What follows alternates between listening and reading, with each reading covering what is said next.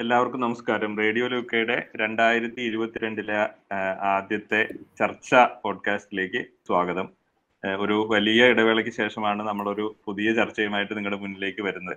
എന്തായാലും പുതിയ വർഷത്തെ ആദ്യത്തെ ചർച്ച തന്നെ നമ്മുടെ കേരളത്തിൽ ഇപ്പോൾ വളരെ ചൂട് പിടിച്ചിരിക്കുന്ന ഒരുപാട് വിവാദങ്ങളും തർക്കങ്ങളും ഒക്കെയായി മുന്നോട്ട് പോയിക്കൊണ്ടിരിക്കുന്ന കേരളിനെ കുറിച്ചാണ് നമ്മൾ ഇത്തവണ ചർച്ച ചെയ്യാൻ ഉദ്ദേശിക്കുന്നത്.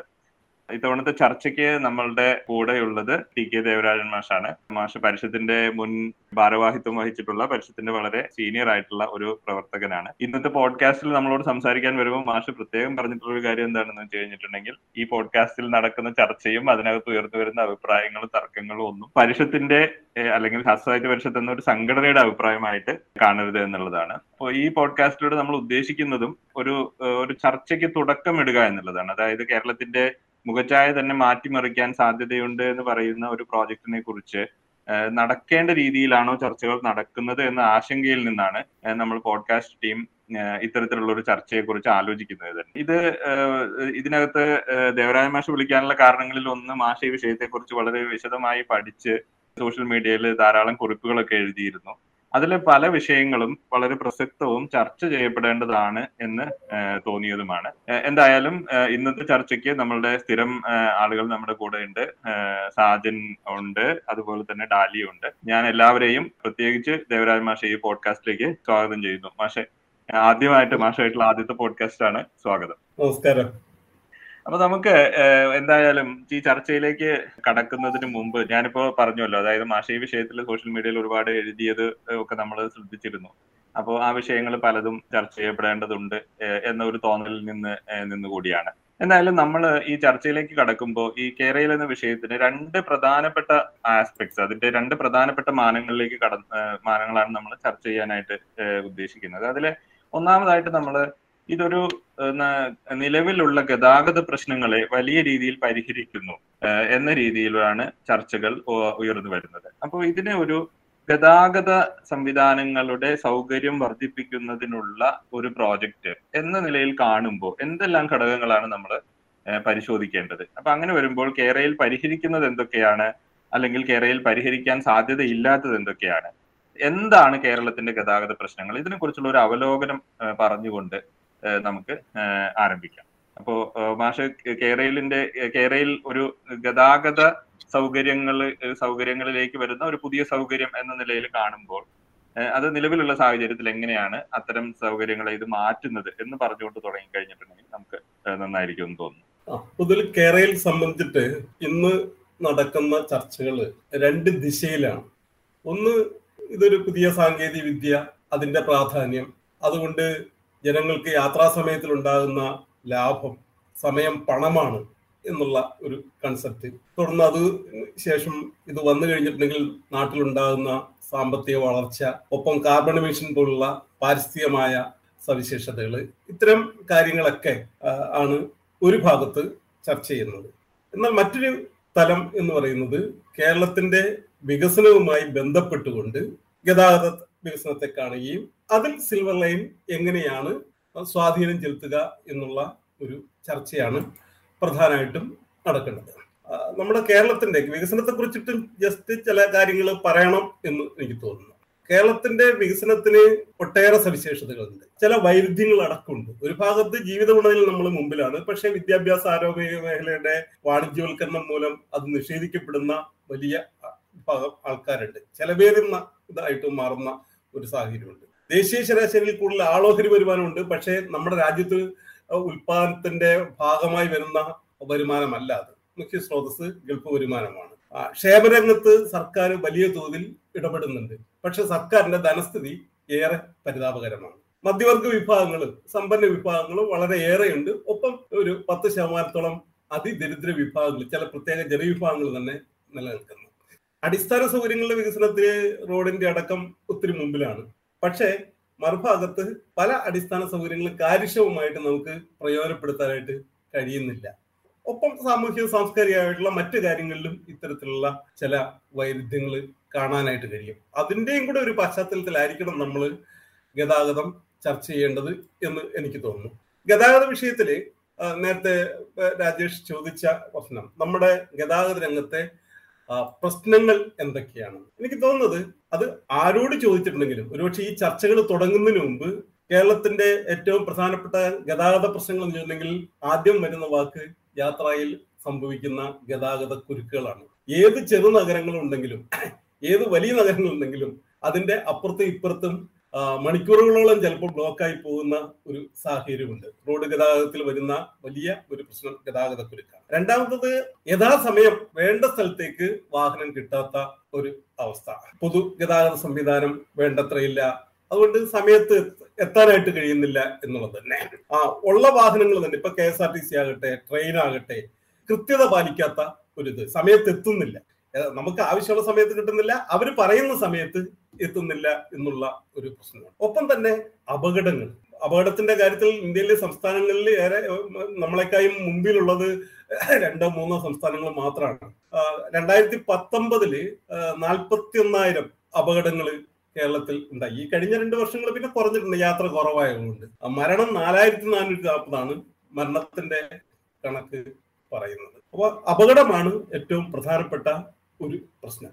ഒപ്പം വേഗത കുറവും. കാരണം നമുക്ക് സമയത്ത് എത്താൻ കഴിയുന്നില്ല കുറച്ചുകൂടെ. കാരണം എപ്പോഴും നമ്മൾ കൂടുതൽ വേഗത്തിൽ ഒരു സ്ഥലത്തേക്ക് എത്തുക എന്ന് പറയുന്നത് എല്ലാവരുടെയും ഒരു ആഗ്രഹം തന്നെയാണ്. അതുകൊണ്ട് വേഗത എന്ന് പറയുന്നതും ഒരു ഘടകം തന്നെയാണ്. പക്ഷേ ഏറ്റവും പ്രധാനപ്പെട്ട ഗതാഗത പ്രശ്നങ്ങളായിട്ട് എനിക്ക് തോന്നുന്നത് എന്റെ ഇത്രയും കാലത്തെ ഒരു യാത്രാ അനുഭവത്തിലും കൂടെ മനസ്സിലാക്കുന്നത് ഇപ്പറഞ്ഞ കാര്യങ്ങളാണ് ഏറ്റവും പ്രധാനപ്പെട്ട ഇത് ഇപ്പൊ ട്രെയിൻ യാത്രയിലാണെങ്കിലും ഇതേപോലെ പ്രശ്നമുണ്ട്. റോഡ് ഗതാഗതത്തിൽ മാത്രമല്ല ട്രെയിൻ യാത്രയിൽ തിരക്കുകളാണ്. പലപ്പോഴും രാവിലത്തെ ട്രെയിനുകൾ വർക്കിംഗ് ടൈമിലുമായിട്ട് ബന്ധപ്പെട്ട് ഉള്ള യാത്രകൾ വളരെ ക്ലേശകരമാണ് അത് നമ്മുടെ പരശുരാം എക്സ്പ്രസ് ആകട്ടെ രാവിലെയും വൈകുന്നേരത്തെ പരശുരാം എക്സ്പ്രസ് ആകട്ടെ അതുപോലെ മറ്റ് വഞ്ചിനാട് അത് ഏത് ട്രെയിൻ ആണെങ്കിലും പ്രത്യേകിച്ച് പീക്ക് വലിയ ബുദ്ധിമുട്ടാണ് വലിയ തിരക്കാണ് ആ ട്രെയിനുകളിൽ നമുക്ക് അനുഭവപ്പെടുന്നത്.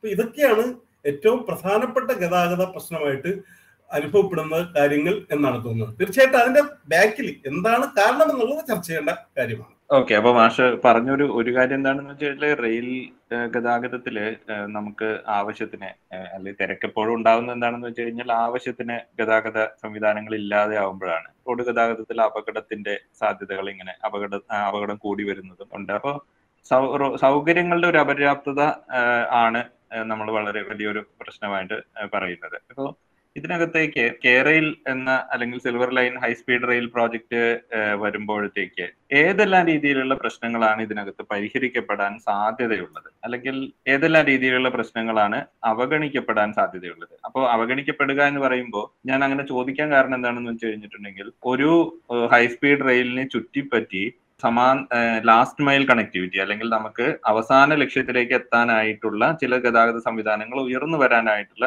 സാധ്യതയുണ്ട്. അപ്പോൾ നിലവിലുള്ള സാഹചര്യത്തിൽ ഇത്തരത്തിലുള്ള ഒരു സാധ്യത കൂടി കണക്കിലെടുത്ത് വേണ്ടേ നമ്മൾ കേരയിൽ പോലുള്ള ഒരു വിഷയത്തിനെ സമീപിക്കേണ്ടത്? അതായത് പലപ്പോഴും കേരളിന്റെ വിഷയത്തിൽ നമ്മൾ ഉയർന്നു കേൾക്കുന്ന ഒന്ന് എന്താണെന്ന് വെച്ച് കഴിഞ്ഞാൽ അത് ഒരു ഉയർന്ന ഉന്നത മധ്യവർഗത്തിനെ മാത്രം മാത്രം അതിന്റെ പ്രശ്നങ്ങൾ മാത്രം പരിഹരിക്കുന്ന ഒരു ഒരു പ്രക്രിയയാണ്. അല്ലെങ്കിൽ അത് ഉപയോഗിച്ച് ഇത്തരത്തിലുള്ള ആളുകൾക്ക് മാത്രമേ യാത്ര ചെയ്യാൻ സാധിക്കുകയുള്ളൂ. പക്ഷേ ഇപ്പോ മാഷപ്പി പറഞ്ഞതുപോലെ ചെറിയ ചെറിയ സ്ഥലങ്ങളിലേക്ക് അല്ലെങ്കിൽ നഗരങ്ങളിൽ നിന്ന് ദൂരെയുള്ള സ്ഥലങ്ങളിലേക്ക് സഞ്ചരിക്കുന്നവർക്ക് ഇതിനകത്ത് എന്തെങ്കിലും സാധ്യതയുണ്ടോ?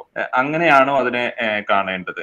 അതുപോലെ തന്നെ ഈ പറഞ്ഞതുപോലെ നമ്മൾ ചില ട്രെയിനുകളിൽ അനുഭവപ്പെടുന്ന തിരക്കുകൾ പീക്ക് ടൈമുകളിൽ അനുഭവപ്പെടുന്ന തിരക്കുകൾ ഈ തിരക്കുകൾ പോലുള്ള ഈ തിരക്കുകൾ പോലുള്ള പ്രശ്നങ്ങളിലേക്ക് എങ്ങനെയായിരിക്കും നമ്മൾ ചെന്നെത്തേണ്ടത്? അല്ലെങ്കിൽ ഇത് ഇതൊന്നും തന്നെ കേരളിന്റെ ഒരു പരിധിയിൽ വരുന്ന ഒരു വിഷയമേ അല്ല എന്നാണോ? എങ്ങനെയാണ് മാഷ അതിനെ കാണുന്നത്? അല്ല എനിക്ക് തോന്നുന്നത് അതിന് മുമ്പായിട്ട് ചില കാര്യങ്ങളിൽ കൂടെ നമ്മൾ ചർച്ച ചെയ്യേണ്ടിയിരിക്കുന്നു. എന്നാലേ അതിനകത്തൊരു വ്യക്തത ഉണ്ടാവും ട്രെയിനിലെ യാത്രയും അതുപോലെ മറ്റേ റോഡിലെ യാത്രയും സമാന്തരമായിട്ടുള്ളതല്ല പരസ്പരം ബന്ധപ്പെട്ട് കിടക്കുന്നത്. നേരത്തെ പറഞ്ഞ പ്രശ്നങ്ങളുടെയൊക്കെ അടിസ്ഥാനപരമായിട്ട് ചില കാരണങ്ങളുണ്ട്. അതൊന്ന് കേരളം ജനസാന്ദ്രതയുള്ള ഒരു പ്രദേശമാണ്. ഭൂവിസ്തൃതി കുറവാണ് ജനസംഖ്യ കൂടുതലാണ്. അതുകൊണ്ട് തന്നെ ജനസാന്ദ്രത കൂടുതലാണ്.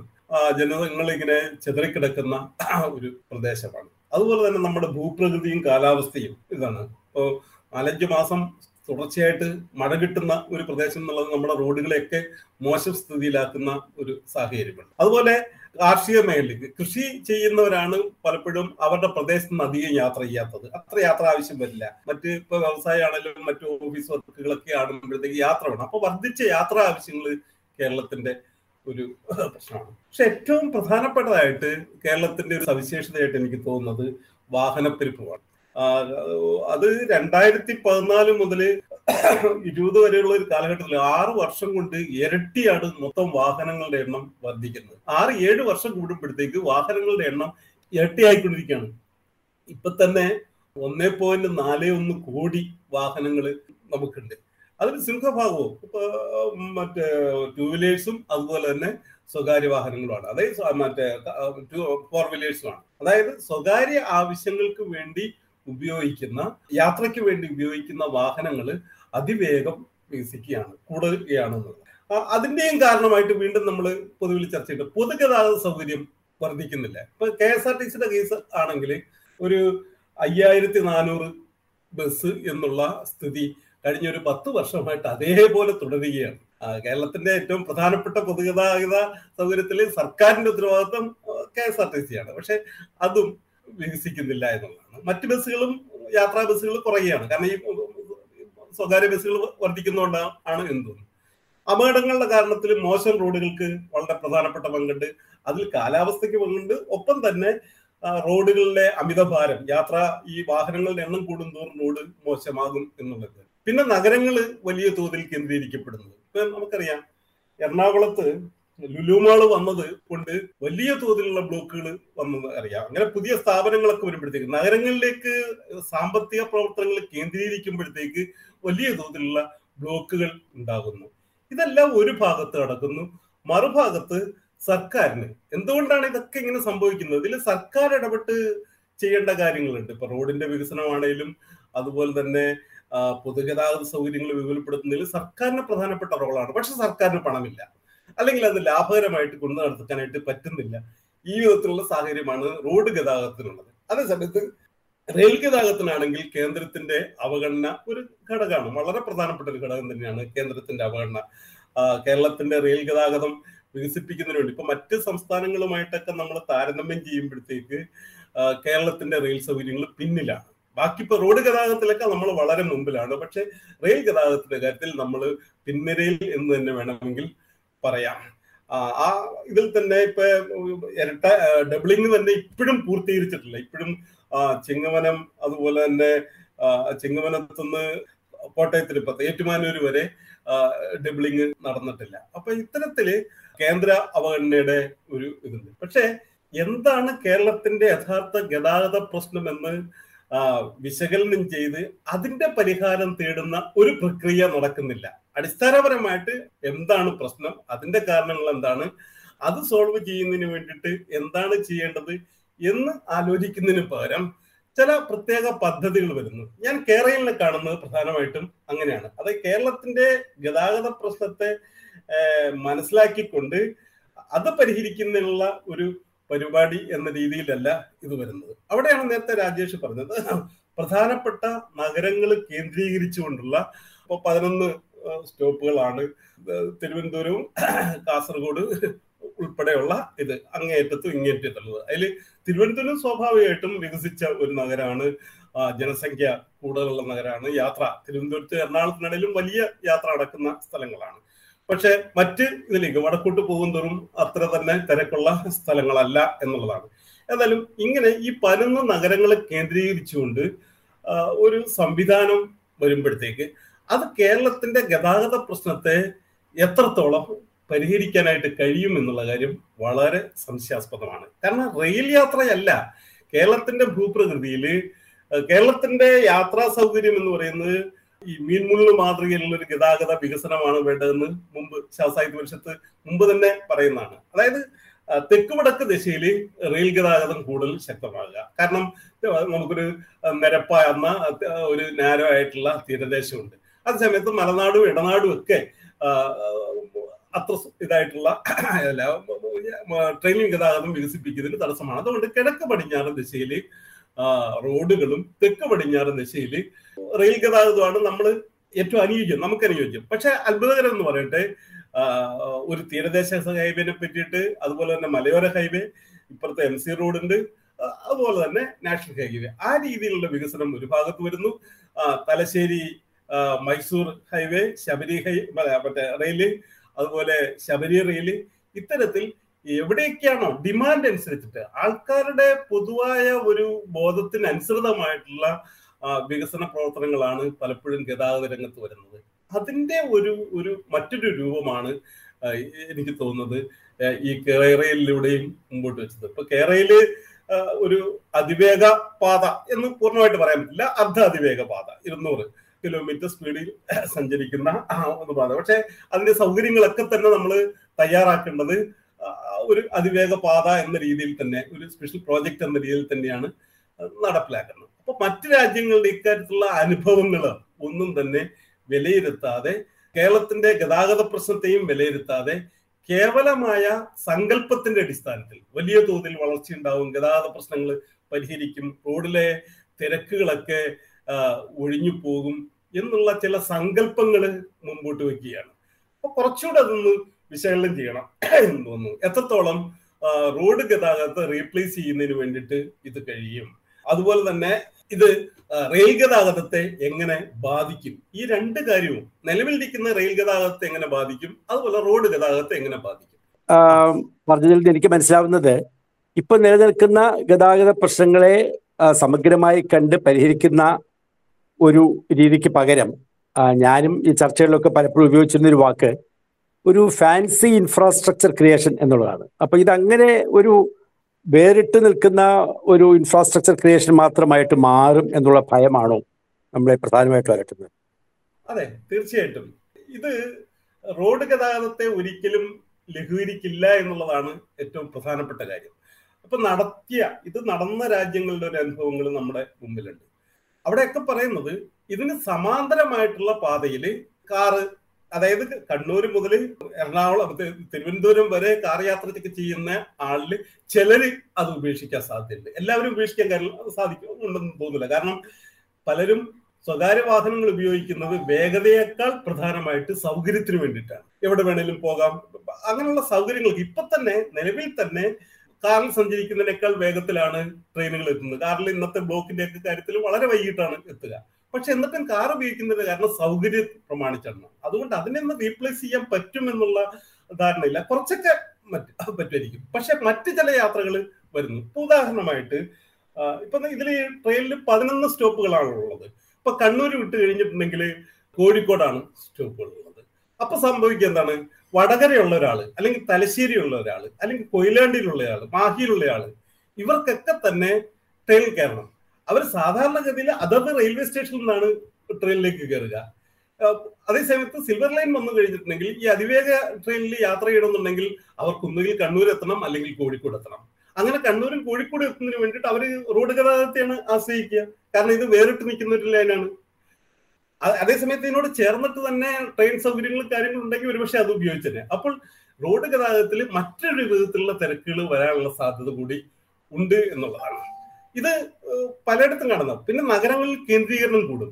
ഇത്തരം അതിവേഗ പാതകൾ വന്ന രാജ്യങ്ങളിലൊക്കെ കാണുന്ന ഒരു പ്രത്യേകത മറ്റ് നഗരങ്ങൾ സമീപ നഗരങ്ങളിൽ നിന്ന് ആക്ടിവിറ്റികൾ ഈ നഗരങ്ങളിലേക്ക് മാറും. മൊത്ത സാമ്പത്തിക വികസനം അല്ല നടക്കുക. മൊത്തം ഒരു വികസനം നടക്കുന്നില്ല. മറിച്ച് സമീപ പ്രദേശങ്ങളിലെ സാമ്പത്തിക പ്രവർത്തനങ്ങളെ ഈ കേന്ദ്രങ്ങൾ ഈ പ്രധാനപ്പെട്ട പോയിന്റുകൾ സമാഹരിക്കുകയാണ് ചെയ്യുക. എന്ന് വെച്ചിട്ടുണ്ടെങ്കിൽ അവിടെ വീണ്ടും ബ്ലോക്ക് ആകുകയാണ് ചെയ്യുക. അവിടുത്തെ സാമ്പത്തിക നേരത്തെ പറഞ്ഞ ലുലുമാളിന്റെ കാര്യം ഞാൻ പറഞ്ഞു. അങ്ങനെ ചില ഇത് വരുമ്പോഴത്തേക്ക് അവിടെ കൂടുതൽ ബ്ലോക്ക് ആകുകയും അത് ഗതാഗത പ്രശ്നത്തെ ചിലപ്പോൾ രൂക്ഷമാക്കാനാണ് സാധ്യത എന്നാണ് തോന്നുന്നത്. യഥാർത്ഥത്തിൽ പ്രശ്നങ്ങൾ പരിഹരിക്കപ്പെടാൻ സാധ്യതയില്ല. അല്ല ഒരു ഒരു ചോദ്യം ചോദിക്കട്ടെ. ഒരു ചോദ്യം ചോദിക്കട്ടെ. അടിസ്ഥാനപരമായി നമ്മൾ അർത്ഥ അതിവേഗ പാത എന്ന സങ്കല്പനത്തിന് എതിരാണ് അല്ല ടെക്നോളജിനെ എതിർക്കേണ്ട യാതൊരു കാര്യവുമില്ല. ടെക്നോളജിനെ അർത്ഥ അതിവേഗ പാത ഇപ്പൊ അതിവേഗ പാത ഇപ്പൊ ഏറ്റവും ഇതായിട്ട് അറുന്നൂറ് കിലോമീറ്റർ വേഗതയിൽ സഞ്ചരിക്കുന്ന മക്ലേവ എന്ന് പറഞ്ഞ മാഗ്നറ്റിക് എന്താ ഞാൻ പേര് കൃത്യമായിട്ട് ഓർക്കുന്നില്ല. ആ സാങ്കേതിക വിദ്യ അടക്കം വന്നിരിക്കുന്നു. എന്ന് വെച്ചാൽ നിലം തൊടാതെ യാത്ര ചെയ്യുന്ന ഒരു തലത്തിലേക്ക് പോലും സാങ്കേതിക വിദ്യ വികസിക്കുകയാണ് സാങ്കേതിക വിദ്യ ഉപയോഗിക്കുന്നതിൽ തെറ്റില്ല. പക്ഷെ അതിനുള്ള പ്രാപ്തി വളരെ പ്രധാനപ്പെട്ടതാണ്. അതിന്റെ സോഷ്യൽ ഇമ്പാക്റ്റ് എന്താണ് എന്നുള്ളത് വളരെ പ്രധാനപ്പെട്ടതാണ്. നമ്മളെപ്പോലെ നമ്മളുടെ ഒരു സാമൂഹ്യ സാഹചര്യത്തിൽ ഇത്തരം ഒരു ഇതിനു വേണ്ടിയിട്ട് വലിയ തോതിലുള്ള ഒരു ഇൻവെസ്റ്റ്മെന്റ് ചെല്ലുന്നു അതാണ് ഏറ്റവും പ്രധാനപ്പെട്ട പ്രശ്നം. സാധാരണഗതിയിൽ ഇപ്പൊ വന്നിട്ടുള്ളത് നോക്കുക. ഈ അതിവേഗ പാതകളൊക്കെ വന്നിട്ടുള്ളത് ഇപ്പോഴാണ് തുർക്കിയും ഇന്തോനേഷ്യയിലൊക്കെ ആ ശ്രമങ്ങൾ നടക്കുന്നത് ഇന്ത്യ അടക്കം ശ്രമങ്ങൾ നടക്കുന്ന ഇപ്പോഴാണ്. അത് വികസിത രാജ്യങ്ങൾ. ആയിരത്തി തൊള്ളായിരത്തി അറുപത്തി നാലിലോ മറ്റാണ് ടോക്കിയോ ഒസാക്ക അതിവേഗ പാത വരുന്നത്. അതിനുശേഷം വളരെ കരുതലോട് കൂടിയിട്ടാണ് പല രാജ്യങ്ങളും നടപ്പിലാക്കിയത്. ഇനിയും അമേരിക്ക ആ രംഗത്തേക്ക് കാര്യമായിട്ട് എത്തിയിട്ടില്ല. നടത്തിയ രാജ്യങ്ങളിൽ പലതും വിജയിച്ചിട്ടില്ല. ചില റൂട്ടുകൾ ഇപ്പൊ ചൈനയിലാണെങ്കിൽ ബീജിംഗ് ഷാഹായി അതിവേഗ പാത മാത്രമാണ് നല്ല രീതിയിൽ ലാഭകരമായിട്ട് പോകുന്നു എന്നുള്ളതാണ്. ജപ്പാനിൽ കുറെ കൂടെ മെച്ചപ്പെട്ട ഇതാണെന്ന് തോന്നുന്നു. പല രാജ്യങ്ങളിലും വളരെ ഇതാണ്. ഇപ്പൊ ജർമ്മനിയിലാണെങ്കിൽ അവർക്ക് ചരക്ക് കടത്തിന് വേണ്ടിയിട്ട് രാത്രികാലത്തെ ചരക്ക് കടത്തിന് വേണ്ടി അത് ഉപയോഗിക്കുന്നതുകൊണ്ടാണ് അത് ലാഭ നല്ല രീതിയിൽ പോകുന്നു എന്നുള്ളതാണ്. അപ്പൊ വലിയ തോതിലുള്ള ഇൻവെസ്റ്റ്മെന്റ് വേണം. പ്രതീക്ഷിച്ച ചെലവുകളൊന്നും അല്ല. കാരണം പ്രോജക്റ്റിൽ ഉണ്ടാകുന്ന ചെലവുകളൊന്നും അല്ല. അത് പൂർത്തീകരിക്കുന്നതിന് വേണ്ടിയിട്ട് ഏറെ കാലതാമസം വേണം. ഇതൊക്കെയാണ് പ്രശ്നം. അപ്പൊ അങ്ങനെ കാലതാമസം വരുത്തുന്ന വലിയ ഇൻവെസ്റ്റ്മെന്റ് വേണ്ടി വരുന്ന ഒരു സംവിധാനം അത് നമുക്ക് താങ്ങാൻ പറ്റുമോ എന്നുള്ളതാണ് നമ്മൾ പ്രധാനമായിട്ടും നോക്കേണ്ടത്. അങ്ങനെ ചെയ്തിട്ടുണ്ടെങ്കിൽ അതിനെ അത്രയും തുകയൊന്നും ഇല്ലാതെ നമ്മൾ നേരത്തെ പറഞ്ഞ നമ്മളുടെ പൊതുഗതാഗത സംവിധാനങ്ങൾ മൊത്തത്തിൽ വികസിപ്പിക്കുന്നതിന് വേണ്ടിയിട്ട് സാധിക്കും. അത്തരത്തിൽ മൊത്തം പൊതുഗതാഗത സംവിധാനങ്ങളെ ഏറ്റവും നന്നായിട്ട് വികസിപ്പിക്കുകയും എല്ലാ നഗരങ്ങളും നമ്മളുടെ ഒരു ലിങ്കേജ് ശക്തമാക്കുകയും എല്ലാം ചെയ്തതിന് ശേഷം ഇത്തരം ഒരു പദ്ധതികളെ കുറിച്ചിട്ട് ആലോചിക്കുന്നതിലൊന്നും തെറ്റൊന്നുമില്ല. പക്ഷെ പ്രശ്നം ഇതാണ് അടിസ്ഥാനപരമായിട്ട് വേണ്ട മാറ്റങ്ങളൊന്നും വരുത്താതെ ഇതിലേക്ക് പോകുമ്പോഴത്തേക്ക് ഉണ്ടാകുന്നത് ചിലപ്പോൾ നേട്ടത്തെക്കാൾ വലിയ കോട്ടങ്ങൾ മറുഭാഗത്തുണ്ടാവും എന്നുള്ളതാണ് പ്രധാനപ്പെട്ട പ്രശ്നം. കുറച്ചും കൂടി കേന്ദ്രീകൃതമായ ഒരു ചോദ്യം ചോദിച്ചോട്ടെ. അതായത് ഇപ്പൊ നമ്മൾ ഒരു പുതിയ ഗതാഗത സൗകര്യം ഉണ്ടാക്കുക എന്ന് പറയുമ്പോൾ അതിൽ നമ്മൾ ആത്യന്തികമായിട്ട് ലക്ഷ്യം വെക്കുന്നത് സമൂഹത്തിന്റെ എല്ലാ തലത്തിലുള്ള ആളുകൾ അല്ലേക്കും അല്ലെങ്കിൽ ഏറ്റവും കൂടുതൽ തലത്തിൽ ആളുകൾക്ക് പ്രയോജനപ്പെടണം എന്നുള്ളതാണല്ലോ. അപ്പോ ഈ കേരളിന്റെ അടിസ്ഥാനത്തിൽ ഉൾനാട്ടിൽ നിന്നുള്ള ഒരു സാധാരണക്കാരിയുടെ സാധാരണക്കാരിയെയും നഗരപ്രാന്തത്തിലുള്ള ഒരു സാധാരണക്കാരനെ ഒന്ന് താരതമ്യം ചെയ്യുമ്പോൾ എന്താണ് എന്താണ് സംഭവിക്കുന്നത്? ഉൾനാട്ടിലുള്ളവർക്ക് ഇത് എന്തുമാത്രം പ്രയോജനകരമാവും? അതേസമയം നഗരപ്രാന്തത്തിലുള്ളവർക്ക് എന്തുമാത്രം പ്രയോജനകരമാവും? ഇത് സ്വാഭാവികമായിട്ടും നഗരപ്രദേശത്തുള്ളവർക്ക് തന്നെയാണ് പ്രയോജനപ്പെടുക മറ്റുള്ളവർക്ക് ഉൾനാട്ടിലുള്ളവർക്ക് ഇപ്പോൾ തന്നെ ട്രെയിൻ ഗതാഗതത്തിൽ കൗതുകരമായ ഒരു കാര്യം എന്താണെന്നറിയോ ഞാനിപ്പോ നേരത്തെ ഒരു മലയോര പ്രദേശത്ത് ജീവിച്ചിരുന്ന ആൾക്കാരാണ്. അവിടെയുള്ള ആൾക്കാർ പൊതുവിൽ ബസ് ബസ് യാത്രയാണ്. ഇപ്പൊ ആലക്കോട് നിന്ന് കോട്ടയത്തേക്കുള്ളത് കൂടുതലും മലയോര ബസ് ബസ് യാത്രയാണ് അവർക്ക് കൂടുതൽ താല്പര്യം. ട്രെയിൻ യാത്രയല്ല. അവിടെ വന്നിങ്ങനെ മെനക്കണ്ട അവരുടെ നാട്ടിൽ നിന്ന് തന്നെ ആ ബസ് കിട്ടും. അപ്പൊ ആ ബസ് കയറി ഇരുന്ന് രാവിലെ പുലർച്ചെയാകുമ്പോഴത്തേക്ക് കോട്ടയത്തുന്ന ഒരു രീതിയാണ് മലയോര പ്രദേശത്ത് പൊതുവിൽ സ്വീകരിക്കപ്പെടുന്നത്. ഗ്രാമപ്രദേശങ്ങളുടെ കൾച്ചർ വേറെ ഒന്നാണ് ഇത് നഗരത്തിലുള്ളവർക്ക് നഗരത്തിലുള്ള എല്ലാവർക്കും അത് ഇതല്ല. വല്ലപ്പോഴും പോകുന്ന യാത്രയ്ക്ക് ഇതായിരിക്കും. പക്ഷെ നമ്മുടെ യാത്രക്കാരിൽ പകുതിയിലേറെ ഒരു പത്ത് മുപ്പത് ശതമാനത്തോളം തൊഴിലിന് വേണ്ടി യാത്ര ചെയ്യുന്നവരാണ്. ആ പത്തിരുപത് ശതമാനത്തോളം വിദ്യാഭ്യാസ കാര്യങ്ങൾക്ക് വേണ്ടിയിട്ട് യാത്ര ചെയ്യുന്നു നിത്യേന യാത്ര ചെയ്യുന്ന ആൾക്കാരാണ്. അവർക്കൊന്നും ഇത് പ്രയോജനപ്പെടില്ല. വല്ലപ്പോഴും ഒരു ആറ് ഏഴ് ശതമാനം മാത്രമാണ് ടൂറിസ്റ്റ് ആവശ്യത്തിന് അതല്ലെങ്കിൽ മറ്റ് ചികിത്സ അങ്ങനെ ഒരു വളരെ അത്യാവശ്യമായിട്ടുള്ള കാര്യങ്ങൾക്ക് വേണ്ടിയിട്ട് യാത്ര ചെയ്യുന്നത്. ബാക്കി ഈ ദിവസവും ആഴ്ച മാസം യാത്ര ചെയ്യുന്ന ആൾക്കാരാണ് കൂടുതൽ അതിൽ ഈ വല്ലപ്പോഴും യാത്ര ചെയ്യുന്നവർ ചിലപ്പോൾ ഈ ഉയർന്ന റേറ്റ് ഒക്കെ നൽകിയിട്ട് ഈ ട്രെയിനിൽ യാത്ര ചെയ്യാനായിട്ട് സൗകര്യം കാണിക്കും എന്ന്. അതും നഗരപ്രദേശത്തുള്ളവരൊക്കെ അത് കൂടുതൽ താല്പര്യം ഉണ്ടാകുക എന്ന് തന്നെയാണ് എന്റെ ഒരു നിരീക്ഷണം. ഇതിൽ ഒരു നമ്മളിപ്പോ പറഞ്ഞല്ലോ അതായത് നഗരത്തിലുള്ള ഒരു വിഭാഗം ആളുകൾക്ക് മാത്രമാണ് ഇതുകൊണ്ട് പ്രയോജനം ഉണ്ടാവുക എന്ന് പറഞ്ഞു പക്ഷെ ഇതിനെ എതിർക്കുന്ന രീതിയിലുള്ള ചില വാദങ്ങളും വന്നിട്ടുണ്ട്. അതായത് മൊത്തത്തിലുള്ള ഒരു എക്കണോമിക് ആക്ടിവിറ്റി കൂടുകയും മൊത്തത്തിലുള്ള ഒരു വികസനം ഉണ്ടാവുകയും ചെയ്യുന്ന ഒരു സാഹചര്യത്തിൽ. എങ്ങനെയായിരിക്കും അത് അതായത് ഇപ്പം ഈ അനുബന്ധ ഗതാഗത സംവിധാനങ്ങൾ വികസിക്കുക എന്നുള്ളത് ഒരുപക്ഷെ സ്വകാര്യ മേഖലയിലും സംഭവിക്കാവുന്ന ഒന്നാണല്ലോ എന്നുള്ളത്. അതായത് നമ്മളുടെ ഒരു ഒരു പൊതുമേഖലയിൽ മാത്രം ഗതാഗതം അനുവദിക്കുന്ന ഒരു സംവിധാനം അല്ലല്ലോ. അപ്പോ ഡിമാൻഡ് ഉണ്ട് എന്ന് അറിഞ്ഞുകൊണ്ട് ഈ നമ്മൾ ഈ പറയുന്ന ലാസ്റ്റ് മൈൽ കണക്ടിവിറ്റി സംവിധാനങ്ങൾ വർദ്ധിക്കാനുള്ള സാധ്യതയില്ലേ എന്നതാണ് ഒരു ചോദ്യം.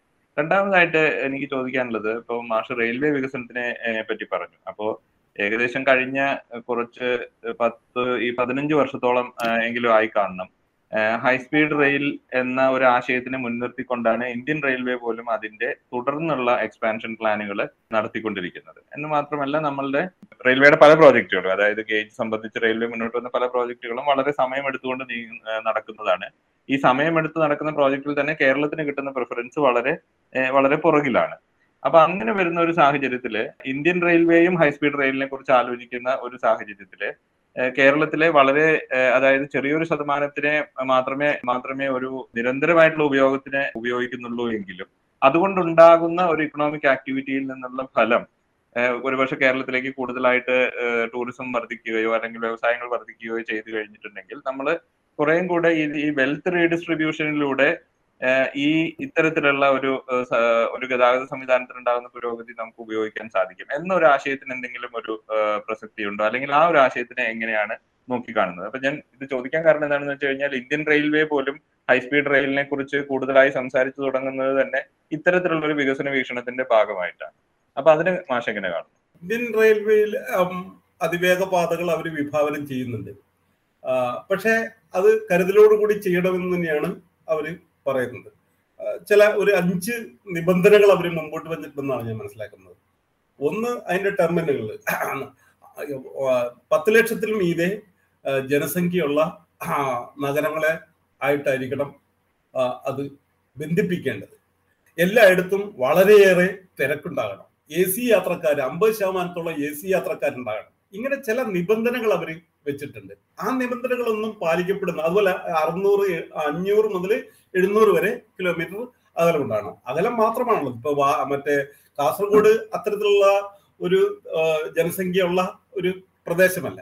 ഇനി ഇവരെ ആരംഭിക്കാനിട കേന്ദ്ര ഗവൺമെന്റ് പ്ലാൻ ചെയ്യുന്ന നഗരങ്ങൾ എന്ന് പറയുന്നത് ഇപ്പൊ പൂനെ ബോംബെ അഹമ്മദാബാദ്. നമുക്കറിയാം. വളരെ ഒരു കോടിയിലേറെ ജനസംഖ്യയുള്ള പ്രദേശമാണ് ബോംബെയുടെ ബോംബെ എന്നുള്ളത്. അതുപോലെ തന്നെ പത്തറുപത് ലക്ഷത്തോളം ജനസംഖ്യയുള്ള ഇതാണ് അഹമ്മദാബാദ്. പിന്നെ അവർ ചെയ്യുന്നത് മറ്റേ ലക്നൗ ഡൽഹി അമൃത്സർ ഇതാണ്. അതുപോലെ തന്നെ കൽക്കത്ത ബേസ് ചെയ്തിട്ടൊന്ന് ഇങ്ങനെ അവർ പ്ലാൻ ചെയ്യുന്ന കേന്ദ്ര ഗവൺമെന്റ് പ്ലാൻ ചെയ്യുന്ന അതിവേഗ പാതകളെല്ലാം തന്നെ കൂടുതൽ ജനസാന്ദ്രമായ പ്രദേശങ്ങളെ ടച്ച് ചെയ്യുന്നതാണ്. എന്ന് മാത്രമല്ല മറ്റ് സംസ്ഥാനങ്ങളിലെ ഈ ജന പാർക്കുന്ന രീതിയും അല്പം വ്യത്യാസമാണല്ലോ. കാരണം ഇടസ്ഥലത്ത് അധികം ആളുണ്ടാവില്ല. പക്ഷെ നഗരങ്ങൾ കേന്ദ്രീകരിച്ചിട്ടായിരിക്കും അവിടെ ജനവാസ കൂടുതലായിട്ട്. അപ്പൊ ഒന്ന് ഇടപെട്ടോട്ടെ മാഷെ. അതായത് അപ്പൊ അങ്ങനെ വരുമ്പോ അത് ഒരുപക്ഷെ കാലങ്ങളായി നടന്ന കേന്ദ്രീകൃത വികസനത്തിന്റെ ഭാഗമായിട്ടാണല്ലോ മറ്റു സ്ഥലങ്ങളിൽ നഗരങ്ങളിൽ ആളുകൾ കൂടുതലായിട്ട് വരികയും ഇടയിൽ ജനസാന്ദ്രത ഇല്ലാതാവുകയും ചെയ്തത്. അപ്പോ ഇന്ത്യൻ റെയിൽവേ ഇങ്ങനെ ഒരു മാസീവ് ആയിട്ടുള്ള ഇൻവെസ്റ്റ്മെന്റ് ചെയ്യുമ്പോൾ ഹൈസ്പീഡ് റെയിലിന് ചെയ്യുമ്പോൾ അത് കൂടുതൽ നമ്മൾ ഈ പറഞ്ഞ കേരളത്തിൽ ഈ പറഞ്ഞ ഈ പ്രശ്നങ്ങൾ ഈ ഇതേ സ്കെയിലിൽ തന്നെ അവിടെയും കാണേണ്ടതല്ലേ? നമ്മളൊരു വളരെ ലോജിക്കലി ആലോചിച്ച് നോക്കുകയാണെങ്കിൽ ഹൈസ്പീഡ് റെയിലിനകത്ത് നടത്തുന്ന ഇൻവെസ്റ്റ്മെന്റിന്റെ ഫലം ഇന്ത്യയിലെ നഗരങ്ങളിലെ ഒരു അർബൻ മിഡിൽ ക്ലാസ്സിന് മാത്രം പ്രയോജനമാകുന്ന ഒന്നല്ലേ? അപ്പൊ റെയിൽവേ വികസനം തന്നെ അതെ അവർ കേന്ദ്ര ഗവൺമെന്റ് നടപ്പിലാക്കുന്ന നയം എനിക്ക് തോന്നുന്നത് ഈ നിയോ ലിബറൽ ഇത് യഥാർത്ഥത്തിൽ ഇതൊരു നിയോ ലിബറൽ സമീപനത്തിന്റെ ഭാഗമായിട്ട് ആവിഷ്കരിക്കപ്പെട്ട നയാണ്. അതിന്റെ ഭാഗമായിട്ട് തന്നെയാണ് ഈ പദ്ധതി ഇതൊക്കെ വരുന്നത്. രണ്ടായിരത്തി ഒമ്പതിൽ മമതാ ബാനർജി മുമ്പോട്ട് വെച്ച റെയിൽവേ പ്ലാനിലടക്കം ഈ അതിവേഗ പാതയെ പറ്റിയിട്ട് പറയുന്നുണ്ട്. അപ്പൊ ആ നയങ്ങളുടെ ഭാഗമായിട്ട് തന്നെയാണ് ഇത് വരുന്നത്. അതിനെ ന്യായീകരിക്കുകയല്ല ചെയ്യുന്നത്? പക്ഷെ അവർ ചില കരുതലുകൾ വേണമെന്ന് പ്രത്യേകം പറയുന്നുണ്ട്. ആ കരുതലുകൾ പോലും പാലിക്കാതെയാണ് നമ്മൾ ഇവിടെ ഈ പദ്ധതി നടപ്പിലാക്കാനായിട്ട് പദ്ധതി കൊണ്ടുവരാനായിട്ട് ശ്രമിക്കുന്നത് എന്നുള്ളതാണ് നമുക്ക് ഗുണം ചെയ്യോ? കേന്ദ്രത്തിന്റെ ഒരു പദ്ധതി നമുക്കും വേണം എന്ന് പറയുന്നതിനേക്കാൾ ഉപരി നമുക്ക് ആവശ്യമാണോ എന്നുള്ളതാണ് ഏറ്റവും പ്രധാനപ്പെട്ട ചോദ്യം. നമ്മളുടെ ജനവാസ രീതി വെച്ചിട്ട് നമ്മളുടെ സാമ്പത്തിക സ്ഥിതി വെച്ചിട്ട് ഇത് പ്രയോജനപ്പെടുക ഇപ്പൊ കേന്ദ്ര ഗവൺമെന്റ് നടപ്പിലാക്കുന്ന ഇന്ത്യൻ റെയിൽവേയുടെ മുടക്കുമുതലിലാണ്. യഥാർത്ഥത്തിൽ മറ്റേ സ്റ്റേറ്റ് ഗവൺമെന്റുകൾക്കടക്കം ഗതാഗത റെയിൽവേ രംഗത്തുനിന്ന് അവർ പതുക്കെ സ്വകാര്യവൽക്കരിക്കുന്നതിനുള്ള തന്ത്രങ്ങളൊക്കെ ആവിഷ്കരിക്കുകയാണ്. അതിന്റെ ഒരു ആദ്യഘട്ട നിലയിലാണ് കമ്പനികൾ രൂപീകരിച്ചിട്ട് ചില പ്രവർത്തനങ്ങൾ അവരെ ഏൽപ്പിക്കുന്നു. അതുപോലെ സംസ്ഥാന ഗവൺമെന്റുകൾക്ക് പങ്കാളിത്തത്തോടെ ചില പദ്ധതി ചെയ്യാമെങ്കിൽ അതിന് തയ്യാറാവുന്നു. ആ പ്രവർത്തനങ്ങളൊക്കെ നടക്കുന്നത്. അതിന്റെ ഭാഗമായിട്ടാണ് നമുക്ക് ഈ സിൽവർ ലൈൻ ഇങ്ങനെ ഒരു പ്രോജക്റ്റ് ഏറ്റെടുക്കാനായിട്ട് കഴിയുന്നത്. പക്ഷേ കേന്ദ്ര ഗവൺമെന്റും സംസ്ഥാന ഗവൺമെന്റും കൂടെ ചേർന്നിട്ട് ചെയ്യുന്ന ഒരു പദ്ധതിയാണ്. അപ്പൊ അതിന്റെ കേന്ദ്ര അതിന് ചെലവ് കേന്ദ്ര ഗവൺമെന്റ് നടപ്പിലാക്കുന്ന പദ്ധതിയുടെ ചെലവ് കേന്ദ്ര ഗവൺമെന്റ് നിർവഹിക്കുമ്പോഴത്തേക്ക് ഇവിടെ ആകട്ടെ അതിന്റെ ഭാരം മുഴുവനും സംസ്ഥാന ഗവൺമെന്റ് ഏറ്റെടുക്കുന്നു എന്നുള്ളതാണ് ഏറ്റവും പ്രധാനപ്പെട്ടത്. സംസ്ഥാന ഗവൺമെന്റിന്റെ ഉത്തരവാദിത്തത്തിലാണ് ഈ പ്രോജക്റ്റ് നടത്തുക അതിന്റെ നഷ്ടം വരുമ്പോഴത്തേക്ക് അത് വഹിക്കേണ്ട ബാധ്യത. അതുപോലെ തന്നെ എടുക്കുന്ന വായ്പയുടെ പലിശ അടക്കം അതിന്റെ ഭാരങ്ങൾ അടക്കം സംസ്ഥാന ഗവൺമെന്റിന് വരുന്നു എന്നുള്ള പ്രശ്നം കൂടിയുണ്ട്. അപ്പൊ കേവലമായിട്ട് നമുക്കൊരു അവസരം കിട്ടുമ്പോഴത്തേക്ക് ഏറ്റെടുക്കുക എന്നുള്ളതല്ല. ഇത് നമുക്കത് ആവശ്യമാണോ? നാളെ നമ്മളെ എങ്ങനെ ബാധിക്കും എന്നുള്ളതാണ് ഏറ്റവും പ്രധാനമായിട്ട് നമ്മൾ ആലോചിക്കേണ്ടതെന്നാണ് എനിക്ക് തോന്നുന്നത്. ഇതിനെ ഒരു ബദൽ രണ്ട് വാദങ്ങൾ കേൾക്കുന്നത്. ഒന്ന് കേരളത്തിലെ മൊത്തത്തിൽ ഒരു വലിയ മെട്രോ നഗരമായിട്ട് കാണാം എന്നൊരു വാദം.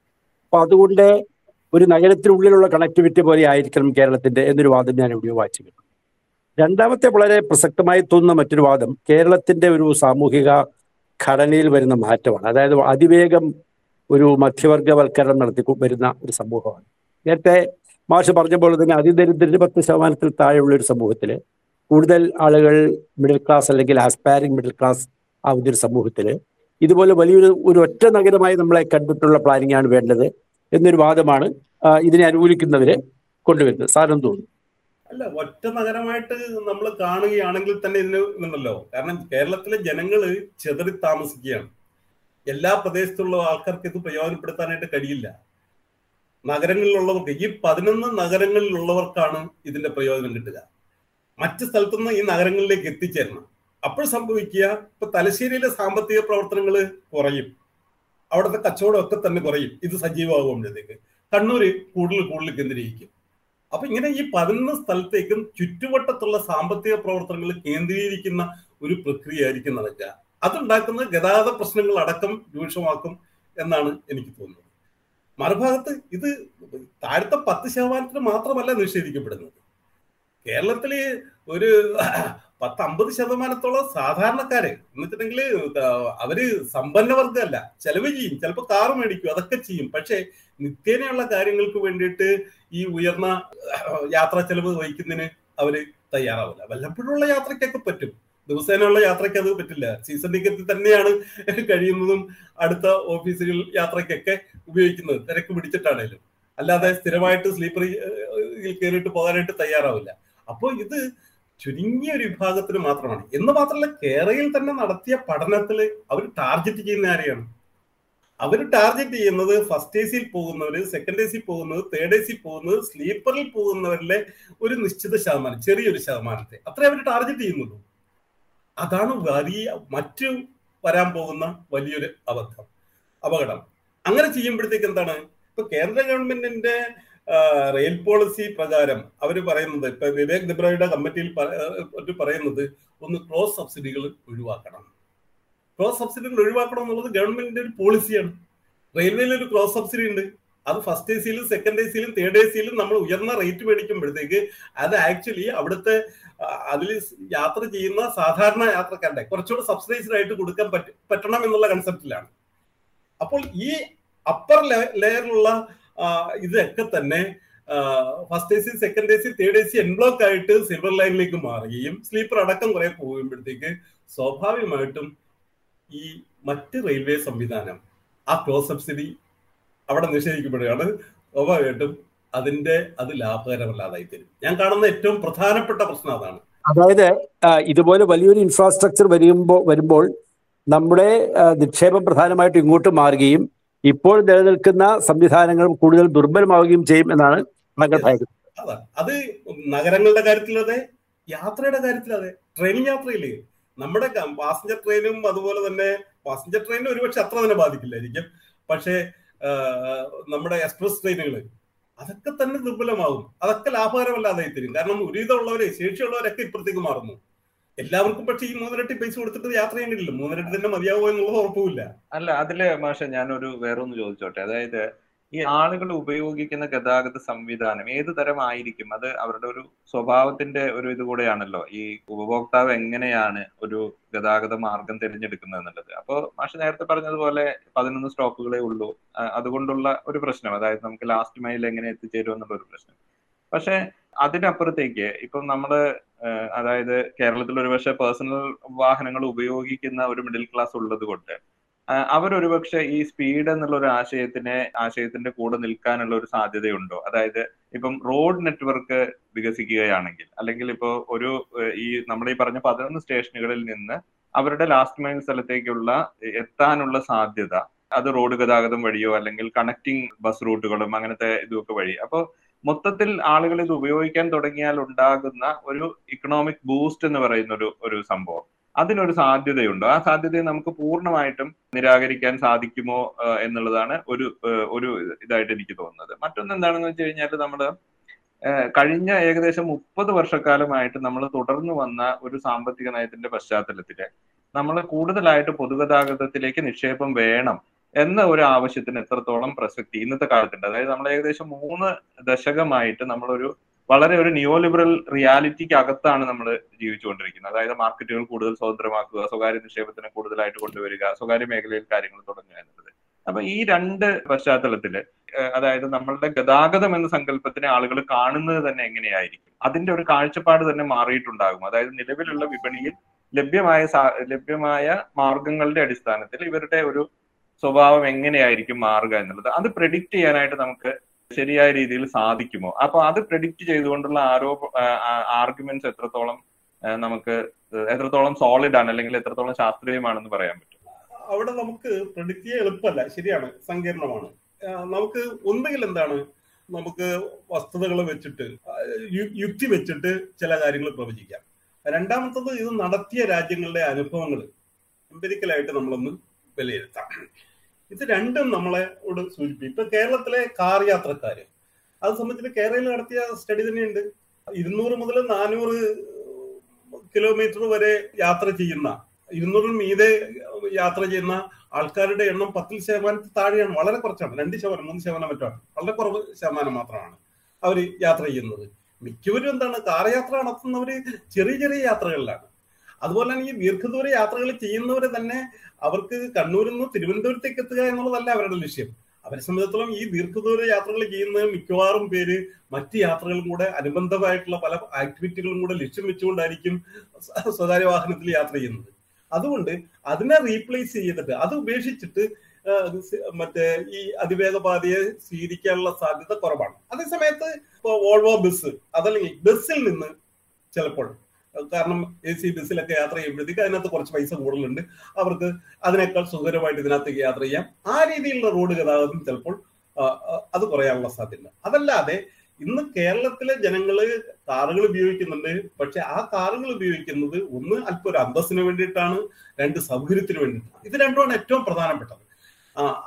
മറ്റ് സ്പീഡ് വലിയൊരു പ്രശ്നമായിട്ട് തോന്നുന്നില്ല. നിലവിൽ വാഹനയാത്ര എന്ന് പറയുന്നത് കാർ യാത്ര എന്ന് പറയുന്നത് യഥാസമയത്ത് എത്തുന്നതിന് പലപ്പോഴും പറ്റാറില്ല എന്നുള്ളതാണ്. പ്രത്യേകിച്ച് കേരളത്തിലെ ഈ ബ്ലോക്കും കാര്യങ്ങളും ഒക്കെ വെച്ചിട്ട്.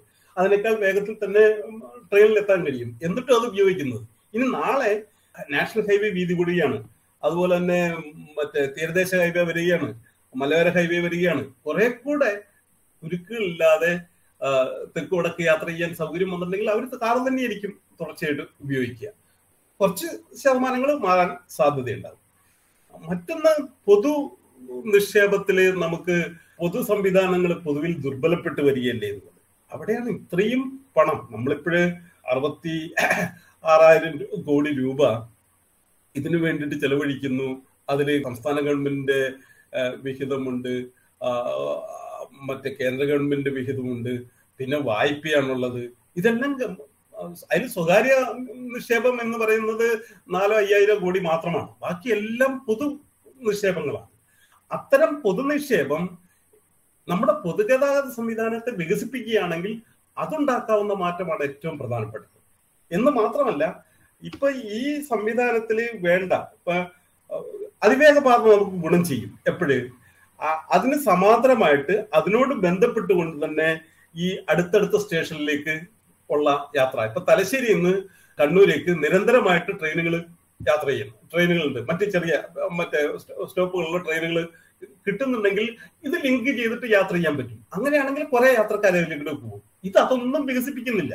അതായത് പടിപടിയായിട്ട് പാസഞ്ചറും എക്സ്പ്രസും ഇങ്ങനെ ഉള്ള സംവിധാനങ്ങളൊക്കെ വികസിപ്പിച്ച് ഇതിന്റെ ലിങ്കേജ് വളരെ കൃത്യമായിട്ട് ഉറപ്പുവരുത്തിയിട്ടുണ്ടെങ്കിൽ സ്വാഭാവികമായിട്ടും അത് ഇതാവും. പക്ഷെ അതിലേക്കുള്ള ആദ്യ പടികളൊക്കെ ചെയ്യുന്നതിന് മുമ്പ് ഇത്തരത്തിൽ ഒരു പദ്ധതി വരുമ്പോഴത്തേക്ക് അത് മൊത്തം സിസ്റ്റത്തെ നിലവിലിരിക്കുന്ന സിസ്റ്റത്തെ മുഴുവനും കൂടുതൽ സങ്കീർണമാക്കിയും ഇത് ലാഭകരമല്ലാതാകുകയും അല്ലെങ്കിൽ ഇതുകൊണ്ട് പ്രതീക്ഷിക്കുന്ന നേട്ടങ്ങളൊന്നും ഇല്ലാതിരിക്കുകയും ചെയ്യുന്ന സാഹചര്യമാണ് ഉള്ളത് ഗവൺമെന്റിന്റെ നിക്ഷേപം പൊതു നിക്ഷേപം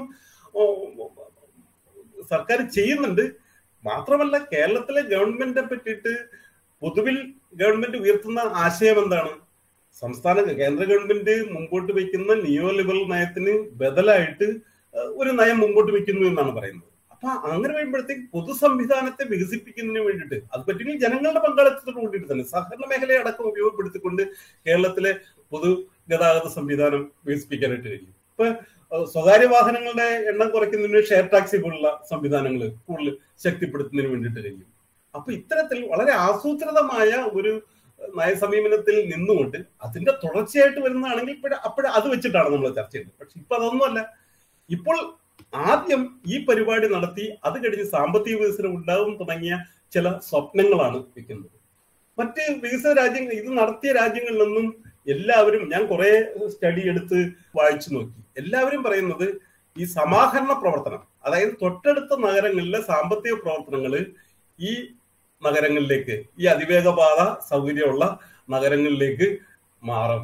പിന്നെ റിയൽ എസ്റ്റേറ്റ് തുടങ്ങിയ ചില കാര്യങ്ങൾ വികസിക്കും. അതല്ലാതെ മറ്റു ഒരു സാമ്പത്തിക പ്രവർത്തനത്തിലും അത് റിഫ്ലക്ട് ചെയ്തതായിട്ട് തെളിവുകളില്ല. കാണുന്നില്ല എന്ന് തന്നെയാണ് പറയുന്നത്. ഇത് സംഭവിക്കുന്നുണ്ട്. പാരലായിട്ടുള്ള വാഹനന്റെ റോഡ് ഗതാഗതത്തിൽ അല്പം കുറവ് വരുന്നതായിട്ട് ചില പഠനങ്ങൾ കാണുന്നുണ്ട്. ഇപ്പൊ ബെയ്ജിങ് ഷെർഹായി ഇതിനകത്തൊക്കെ പറഞ്ഞിട്ടുണ്ട്. അതിന് പാരലായിട്ടുള്ള റൂട്ടിലെ ഇത് കുറഞ്ഞിട്ടുണ്ട്. പക്ഷെ മറ്റിതിനകത്തൊന്നും യാതൊരു സ്വാധീനവും ചെലുത്തിയിട്ടില്ല എന്ന്. നമ്മളെപ്പോഴും കമ്പയർ ചെയ്യുമ്പോഴത്തേനും ആളുകൾ പറയുന്ന ഒരു താരതമ്യം എന്ന് പറഞ്ഞു കഴിഞ്ഞാൽ ബോംബെയിലെ ലോക്കൽ ട്രെയിനുകളാണ് ബോംബെയിൽ രണ്ടു തരം ലോക്കൽ ട്രെയിനുകളിൽ തന്നെ എല്ലാ സ്റ്റോപ്പിലും നിർത്തുന്നത് കൊണ്ട് അതേസമയം തന്നെ വളരെ ലിമിറ്റഡ് ആയിട്ടുള്ള സ്റ്റോപ്പുകളിലും നിർത്തുന്നതുണ്ട്. അതിന്റെ ട്രെയിനിന്റെ ടിക്കറ്റ് താരതമ്യം ചെയ്യാൻ പറ്റില്ല. അത് അവിടെ നിൽക്കട്ടെ അതല്ലാതെ ട്രെയിൻ ടിക്കറ്റ് ഒരു പ്രധാന പ്രശ്നമാണ്. അതല്ലാതെ നമ്മൾ താരതമ്യം ചെയ്യുകയാണെങ്കിൽ കേരളത്തിനെ ഒരു കുറച്ചും കൂടി വലിയ ബോംബെ എന്നൊക്കെ ആളുകൾ പറഞ്ഞു കണ്ടു. അങ്ങനെ അപ്പോ ബോംബെയിൽ ഗതാഗത സൗ കുരുക്കിനെ ഏറ്റവും അധികം ഇല്ലാതാക്കുന്ന ഒന്നാണ് ഇവിടുത്തെ ലോക്കൽ ട്രെയിൻ. അപ്പോ ആ അത് അത് വെച്ച് താരതമ്യം ചെയ്യുമ്പോ ആണ് ആളുകൾ പറയുന്നത് കേരളത്തിൽ ഇതുപോലെ ഒരു ട്രെയിൻ വന്നു കഴിഞ്ഞാൽ നഗരങ്ങളെ ബന്ധിപ്പിക്കുന്ന ട്രെയിൻ വന്നാൽ. ഇപ്പൊ ബോംബെയിലാണെങ്കിൽ ഈ ലിമിറ്റഡ് സ്പീഡ് ട്രെയിൻ ആണെങ്കിൽ പ്രധാന പോയിന്റുകളിൽ മാത്രമേ നിർത്തുള്ളൂ അതുപോലെ കേരളത്തിലെ പതിനൊന്ന് നഗരങ്ങളെ അതുപോലെയുള്ള പ്രധാന പോയിന്റുകളായിട്ട് കണ്ടു കഴിഞ്ഞാൽ ഒരു പരിധി വരെ ഈ ഗതാഗത കുരുക്ക് എന്ന് പറയുന്ന സംഭവം ഇല്ലാതാകും എന്നുള്ള ഒരു അത് ഒരു അഭിപ്രായം മുന്നോട്ട് വെക്കുന്നുണ്ട് ഈ അഭിപ്രായത്തിന് മഷി എങ്ങനെ കാണുന്നു? അത് വളരെ പ്രധാനപ്പെട്ട ഒരു ചർച്ച ചെയ്യേണ്ട ഒരു വിഷയമാണെന്ന് എനിക്ക് തോന്നുന്നത്. ബോംബെയിൽ ഞാൻ മനസ്സിലാക്കുന്നത് നിലവിലിരിക്കുന്ന റെയിൽ സിസ്റ്റത്തിൽ സമാ ഒന്നിച്ചുള്ള ഒരു സിസ്റ്റമാണ്. അതായത് തൊട്ടടുത്ത സ്റ്റേഷനിലേക്ക് യാത്ര ചെയ്യാം. നിങ്ങൾക്ക് ഈ കുറച്ച് വേഗത കൂടിയ ട്രെയിനിൽ അത് പിടിക്കണമെന്നുണ്ടെങ്കിൽ എന്താണ്? ഒരു ട്രെയിൻ ഇതിൽ നിന്ന് അടുത്ത ട്രെയിനിലേക്ക് അതേ ഇതിൽ നിന്ന് തന്നെ യാത്ര ചെയ്തിട്ട് അപ്പുറത്തേക്ക് എത്താം. അതെ ലോക്കൽ ട്രെയിനും ലോക്കൽ ട്രെയിനിന്റെ പാതയും അതുപോലെ തന്നെ സാധാരണ ട്രെയിനിന്റെ പാതയും തമ്മിൽ ബന്ധിപ്പിച്ചിട്ടുണ്ടാവും. ബന്ധിപ്പിച്ചിട്ടുണ്ട്. ഇതല്ല ഇത് സ്റ്റാൻഡ് അലോൺ പ്രോജക്റ്റ് ആണ്. ഇതിന്റെ ഏറ്റവും വലിയൊരു ദൗർബല്യം എന്ന് പറയുന്നത് ഒരു സ്റ്റാൻഡ് അലോൺ പ്രോജക്റ്റ് ആണ്. തന്നെയല്ല ഈ ട്രെയിൻ നമ്മുടെ മറ്റേ കേരളത്തിൽ പക്ഷെ അവർക്ക് ഭാവിയിൽ അത് ബന്ധിപ്പിക്കാമല്ലോ. അത് അതൊരു വലിയ ബുദ്ധിമുട്ടുള്ള കാര്യമായിരിക്കില്ലല്ലോ. പോയിന്റ് ടു പോയിന്റ് കാരണം ഒന്ന് സ്റ്റാൻഡേർഡ് ഗേജിലാണ് ഇത് വേറെ സമാന്തരമായിട്ടുള്ള പാതയാണ്. നമ്മൾ ഇത് വികസിപ്പിക്കുന്നതിന് മുമ്പാണ് ഇത് ചെയ്യുന്നത്. അതേസമയത്ത് മറ്റ് ഈ റെയിൽവേ സ്റ്റേഷനുകൾ ബന്ധിപ്പിക്കുന്ന സാധാരണ ട്രെയിനുകൾ ധാരാളമുള്ള ഒരു സാഹചര്യമാണെങ്കിൽ ഇതിന്റെ പ്രശ്നം വരുന്നില്ല. എങ്കിൽ അത് കുറെ കൂടെ ഗുണം ചെയ്യും. അതിവേഗ യാത്രയ്ക്ക് വേണ്ടിയിട്ട്. യഥാർത്ഥത്തിൽ വേണ്ടാത്താണ് പാസഞ്ചർ എണ്ണുകളുടെ എണ്ണം. പാസഞ്ചർ ട്രെയിനുകളാണ് ഏറ്റവും കൂടുതൽ വേണ്ടത്. കാരണം ചെറിയ ചെറിയ ബന്ധിപ്പിച്ചിട്ട് അത് കഴിഞ്ഞിട്ട് എക്സ്പ്രസ് ട്രെയിനുകൾ സൂപ്പർ ഫാസ്റ്റുകൾ ഇടയ്ക്ക് ഒന്ന് പറഞ്ഞോട്ടെ ഈ പാസഞ്ചർ ട്രെയിനുകളും അതുപോലെയുള്ള ഇപ്പൊ നിലനിൽക്കുന്ന ട്രെയിൻ ഗതാഗതം കേരളത്തിന്റെ കയ്യിലല്ലല്ലോ. അത് കൂട്ടണമെങ്കിൽ അതിന് കേന്ദ്രം വിചാരിക്കണ്ടേ അല്ലെ? ഇതും അത് കേന്ദ്രം വിചാരിക്കണം. ഇതും വാസ്തവത്തിൽ റെയിൽവേ നിയമപ്രകാരമാണ് ഇന്ത്യയിലെ എല്ലാ റെയിൽവേ ആക്ടിവിറ്റികളും നടക്കേണ്ടത്. റെയിൽവേ ഇപ്പോഴും കേന്ദ്ര ഗവൺമെന്റിന്റെ നിയന്ത്രണത്തിൽ തന്നെയാണ്.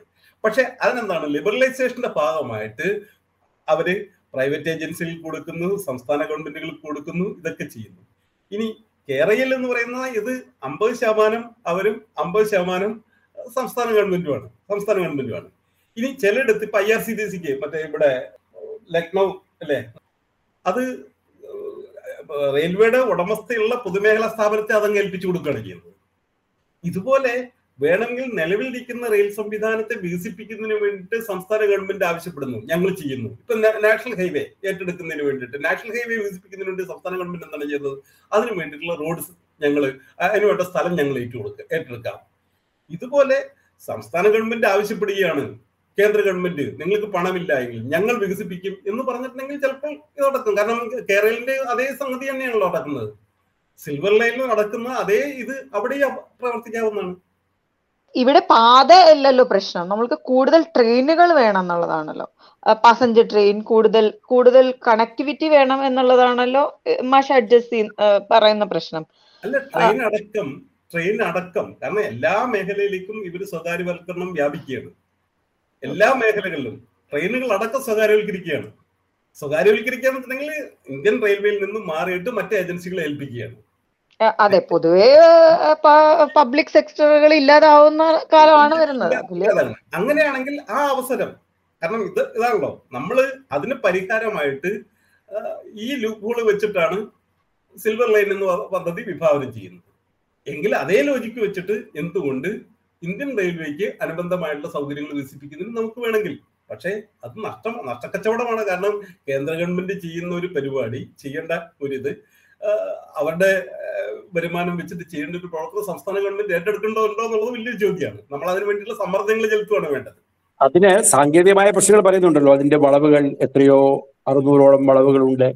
അത്തരം സാങ്കേതികമായ പ്രശ്നങ്ങൾ പറയുന്നുണ്ടല്ലോ. ഒരു നമ്മൾ പറയുന്ന ഒരു semi high speed broad gauge ഉണ്ടാവുകയാണെങ്കിൽ അതിന് സാങ്കേതികമായ ഒരുപാട് പ്രശ്നങ്ങളുണ്ട് എന്നുള്ളത് ചൂണ്ടിക്കാണിക്കപ്പെടുന്നുണ്ട്. അല്ല അത് അതിവേഗ പാതയ്ക്ക് വേണ്ടിയിട്ടുള്ളതാണ്. ഞാൻ പറയുന്നത് അങ്ങനെയല്ല. ഞാൻ പറയുന്നത് നമ്മുടെ റെയിൽവേ സൗകര്യം വികസിപ്പിക്കുക.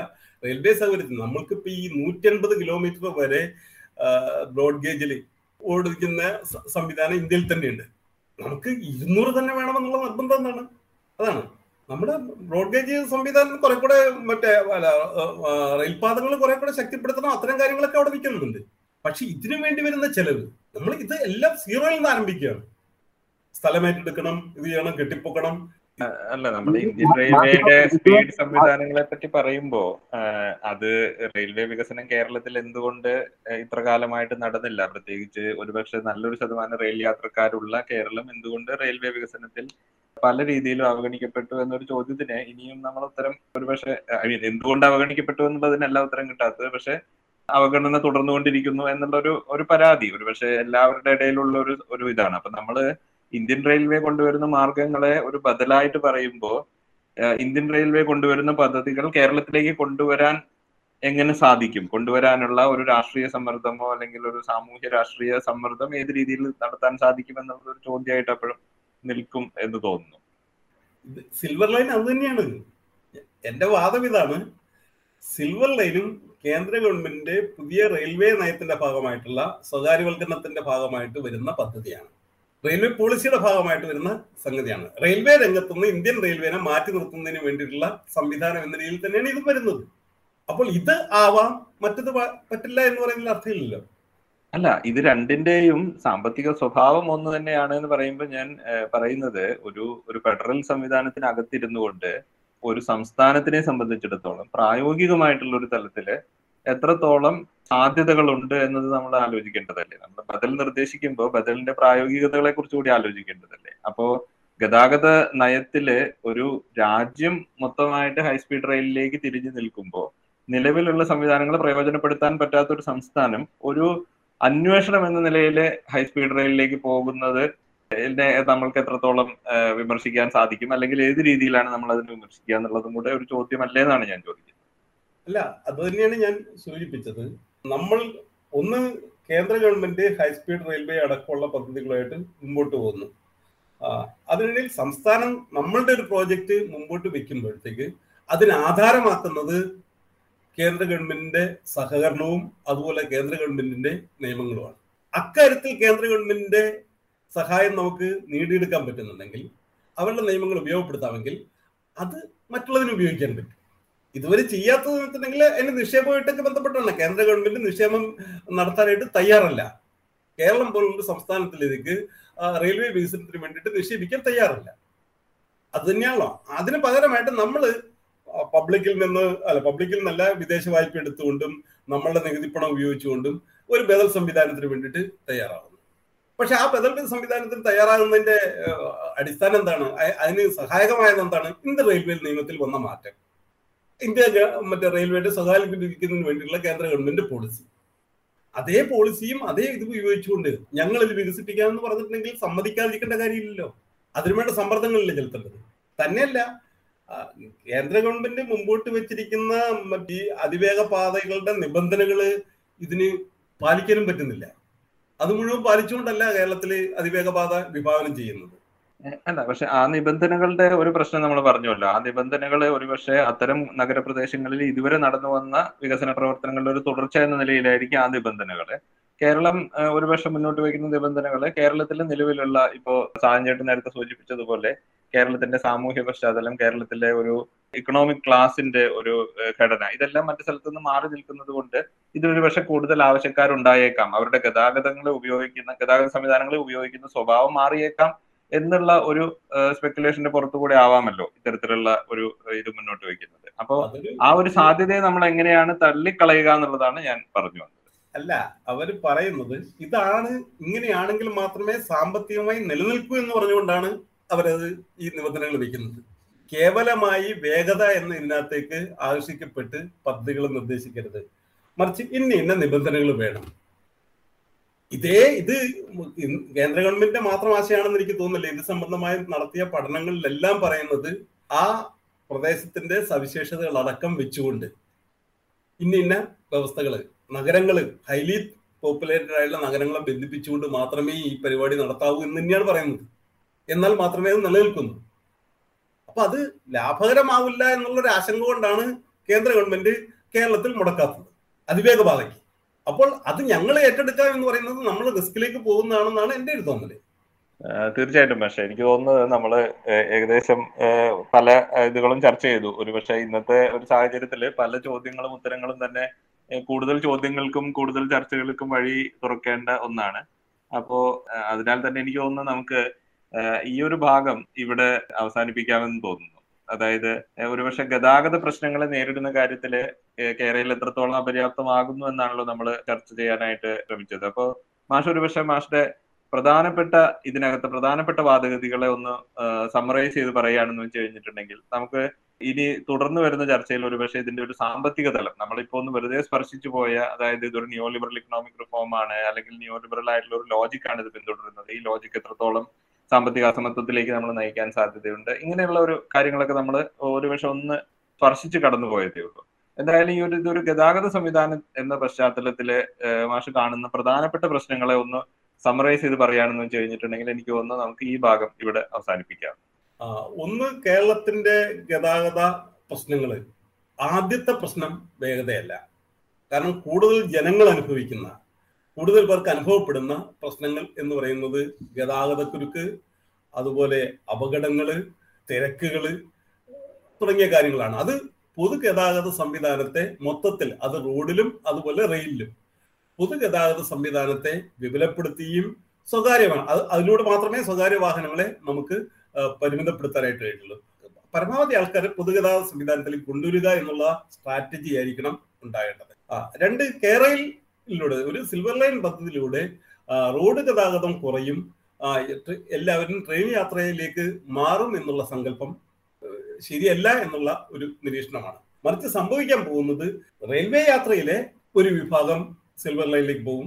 വിമാനയാത്രക്കാരിൽ ചിലപ്പോൾ ഒരു ഭാഗം മുമ്പോട്ട് പോകും. കാർ യാത്രക്കാരിൽ ഇവിടുത്തെ ഇതേ ഒരു ആവശ്യത്തിന് വേണ്ടി മാത്രം ദീർഘദൂര യാത്ര ചെയ്യുന്നവർ മാറും. അതിനപ്പുറത്തേക്കുള്ള ഒരു മാറ്റം ഉണ്ടാവും എന്ന് എനിക്ക് തോന്നുന്നില്ല.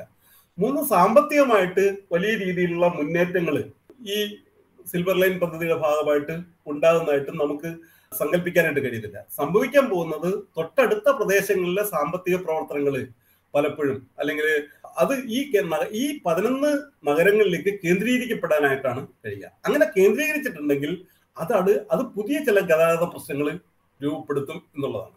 അപ്പൊ മൊത്തത്തിൽ റോഡ് ഗതാഗതം കൂടുതൽ സങ്കീർണമാക്കാനായിരിക്കും ചിലപ്പോൾ ഈ പ്രവർത്തനങ്ങൾ സഹായിക്കുക പിന്നെ ഞാൻ പറഞ്ഞത് ഇത് നിയോലിബൽ നയത്തിന്റെ ഭാഗമായിട്ട് കേന്ദ്ര ഗവൺമെന്റിന്റെ പോളിസിയിൽ നിന്നുകൊണ്ട് രൂപപ്പെട്ട ഒരു പദ്ധതിയാണ്. ആ പദ്ധതി ഉപയോഗിച്ചുകൊണ്ട് തന്നെ അതിനെ ഉപയോഗപ്പെടുത്തി നമ്മൾ ഇവിടെ ഉപയോഗപ്പെടുത്താൻ തീരുമാനിച്ചിട്ടുണ്ടെങ്കിൽ അതേ കാര്യം ഉപയോഗപ്പെടുത്തിക്കൊണ്ട് തന്നെ റെയിൽവേ സൗകര്യങ്ങൾ കൂടുതൽ ശക്തമാക്കാനുള്ള ഇടപെടൽ നടത്താനായിട്ട് കഴിയേണ്ടതാണ്. അതിനു വേണ്ട സമ്മർദ്ദങ്ങൾ ചെലുത്താൻ പറ്റേണ്ടതാണ്. അത് റെയിൽവേ സൗകര്യം വിപുലപ്പെടുത്തിയിട്ടുണ്ട് അതായത് പാസഞ്ചർ ട്രെയിനും എക്സ്പ്രസ് ട്രെയിനുകളും എല്ലാം തന്നെ എണ്ണം കൂട്ടിക്കൊണ്ട് മാത്രമേ അടുത്തൊരു സ്റ്റെപ്പ് എന്ന രീതിയിൽ പിന്നീട് അതിവേഗപാത നമ്മൾ ആലോചിക്കുന്നതിൽ അർത്ഥമുണ്ട്. ഇല്ല എങ്കിൽ ഇത് അതിവേഗപാത തന്നെ ലാഭകരമല്ലാത്ത സ്ഥിതിയിലേക്ക് പോകും. ഈ ഒരു ആശയങ്ങളൊക്കെയാണ് പ്രധാനമായിട്ട് പറഞ്ഞത്. തീർച്ചയായും വളരെ നന്ദി മാഷെ ഇത്ര നേരം നമ്മളോട് ഈ വിഷയത്തിൽ സംസാരിച്ചതിന്. നമ്മൾ ഇതിനെ ഒരുപക്ഷെ ഒരു ഗതാഗത സംവിധാനം എന്ന ഒരു ആശയത്തിൽ നിന്നുകൊണ്ട് കാണാനാണ് നമ്മൾ ശ്രമിച്ചത്. അതിനൊപ്പം തന്നെ വികസനത്തെ കുറിച്ചുള്ള ചില ചർച്ചകളും കയറി വന്നു. എന്തായാലും ഈ ചർച്ചയുടെ ഒരു തുടർച്ചയുമായിട്ട് നമ്മൾ എന്തായാലും നിങ്ങളുടെ അടുത്തേക്ക് വരുന്നതാണ്. ചർച്ച എല്ലാവരും കേൾക്കും എന്ന ഒരു പ്രതീക്ഷയുണ്ട്. ഇത്ര നേരം കേട്ടിരുന്ന എല്ലാവരോടും നന്ദി.